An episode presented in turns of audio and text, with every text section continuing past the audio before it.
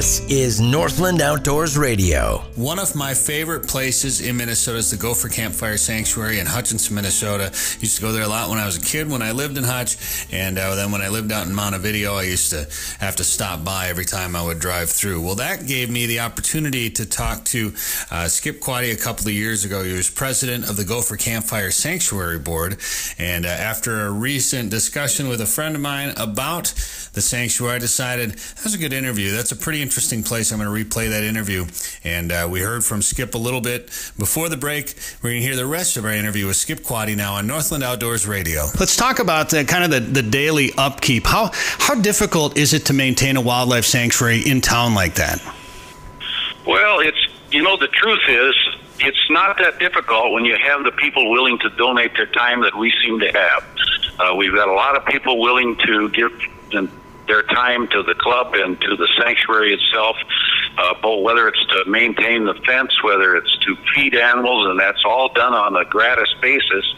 Uh, and we put out the word once or twice a year that, gee, you can bring down the acorns off your lot when you're cleaning them up or anything else that's feedable to the animals, deer, and so forth, and uh, we get a tremendous response. So really, it isn't that difficult.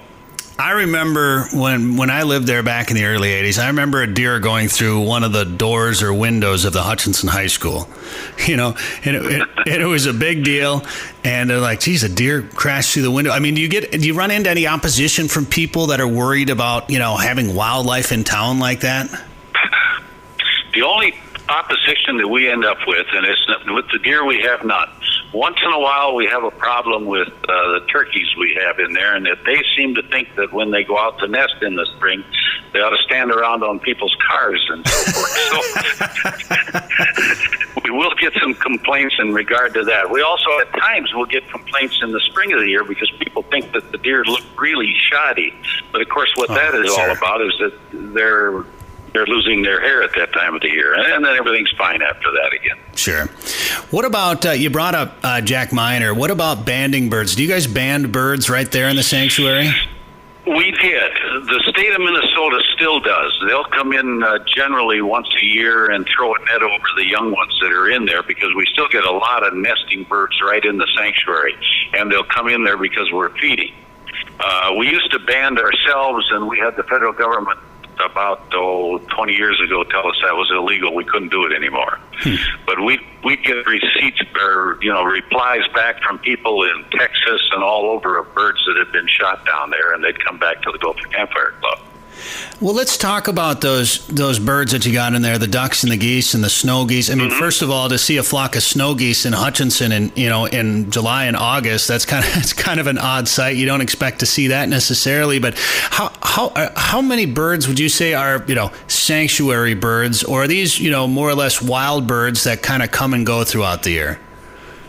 Well, they're wild birds to the fact that they can fly out and go where they want. We don't pinion them anymore at all. We used to and keep the flock, but there's probably around 35 to 50 birds that we can claim are part of a resident flock here in the area. And they do reproduce, but most of them that reproduce re- reproduce right there in the sanctuary. So these birds are going to come back year after year. Do they, do they yes. stay through? Do you get many that stay through the winter? Yeah, most of the blues and snows stay. They do. I think they like the fact that we feed them. it's funny how that works.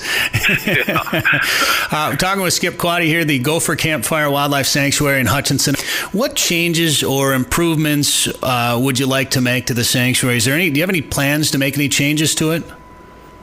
Well, mainly the plans are involved in uh, more seating for people around uh, on benches that we have sold around the edges of it and so forth so that it's more accessible. We also would like to see signage up on Highway 7, and we're working on that at the present time. Oh, sure. Let people but, know where you're at. Yeah, right now there isn't anything uh, there. The only thing that really says there's a sanctuary is the Chamber of Commerce in Hutchinson that listed as the only thing that's in the AAA magazine.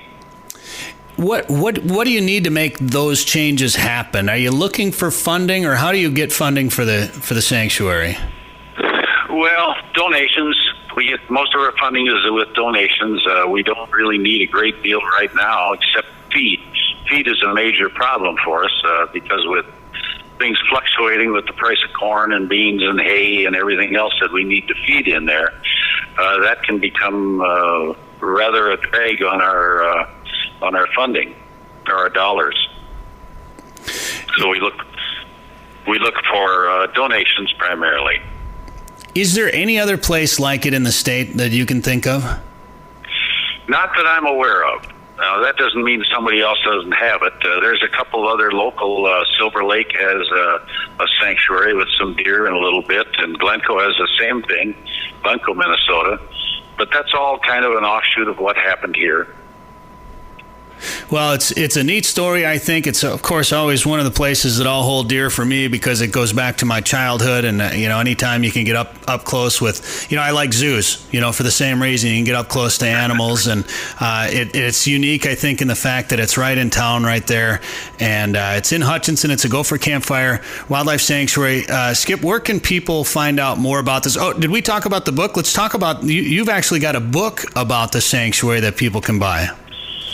Well, yes, we do. Uh, it's more than just a sanctuary. It's about the club itself, which has an extremely rich history along with the sanctuary. Uh, and the book uh, is available in a soft cover book, 200 pages. Uh, we sell it for uh, $30, I believe the f- uh, figure is, and uh, it's available at uh, Main Street Antiques in Hutchinson. The Chamber of Commerce has it, a number of other uh, locations. And there's a website we can find out more information about you as well. Yes, there is. Uh, you're going to ask me what that website is? well, I've got it pulled up here so I can tell everybody it's Gopher Campfire. Okay. Gophercampfire.com. Thank you very much. All right, my thanks, of course, to Skip Quaddy from the Gopher Campfire Sanctuary here on Northland Outdoors Radio. Uh, also, my thanks, of course, to the Northland Outdoors staff. I'm Brett Amundson. Thank you for listening. We're at Tazin Lake Lodge going after world record lake trout. And uh, we're going to have more from Tazin Lake coming up next week here on Northland Outdoors Radio. Find us online at northlandoutdoors.com. Our TV show starts here in just a couple of weeks, June, uh, July 2nd. July 2nd on FSN and across uh, North Dakota as well on the Forum Communications uh, television network. So find out more at northlandoutdoors.com. And if you haven't yet, our fall issue of this of the Northland Outdoors magazine is coming soon. It's a free subscription. Sign up now at northlandoutdoors.com. Thank you for listening. Make sure you take some time to spend some time in the outdoors this week. If you missed last week's Northland Outdoors radio show, What is wrong with you? here's what you missed. To know about. More than you ever wanted to know about the Minnesota Clay Target League. More than you ever wanted to know about. More than you ever wanted to know about the Clay Target League. How many student athletes participated in this spring's Clay Target League? Was it A, 20,000, B, 10,000, or C, 6? 6. Becca, I'm gonna go ten thousand. 10,000. Brian, I'm going to double that and go with 20,000. 20,000. Greg, 10,000. 10,000. 10,000, of course, is the correct answer. Brian, I think you knew that. I think you were just playing along, and I, Yeah, that's it. I appreciate that. That's, that's exactly That's a good Sure, guy taking sure. one. It was yeah. We've been talking about this. Uh, how many kids all week long, and how many are shooting this week at the 2016 Trap Shooting Championship in Alexandria? Is it A over 6,000, B over 3,000, or C six? Six. Brian, I'm a little scared now, but I'll go with 6,000. Greg, Over 6,000. and Becca. I'm gonna say three thousand. Six is the answer. No, it is oh. over 6,000. yes, nearly. that would have been a real letdown. nearly 7,000. What did you do all day? Shotgun. Question number three more than you ever wanted to know about the Clay Target League. How many shots are going off this week at the Alexandria Shooting Park? Is it A, over 600,000? Is it B, 250,725? Because I own a calculator. Or C, six?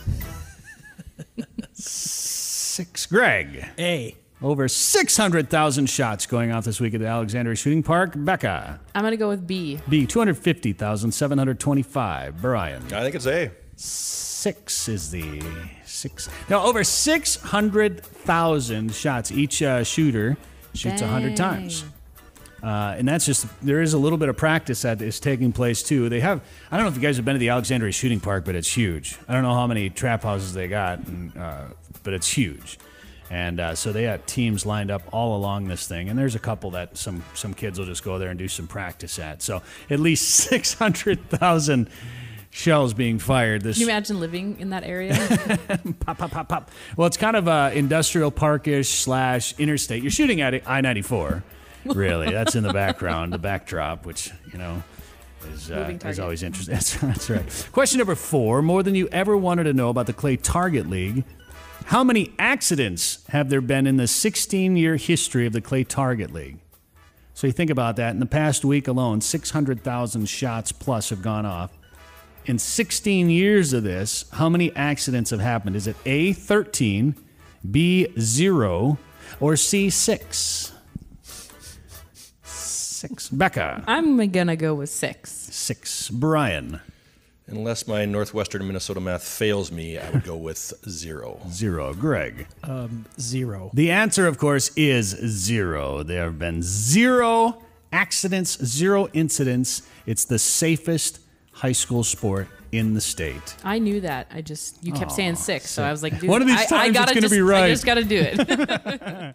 Hear last week's show in, its entirety on the radio page at northlandoutdoors.com. I'm just sick of all the amateur stuff, you know? I mean, like, if I'm paying top dollar, I want a little production value, you know? Like some editing, transition, something, some music. Editing, transition, something, music, music. Northland Outdoors Radio is a division of Forum Communications Company and broadcasts across the Northland on the Northland Outdoors Radio Network. If you have a story that we should talk about, let us know at northlandoutdoors.com.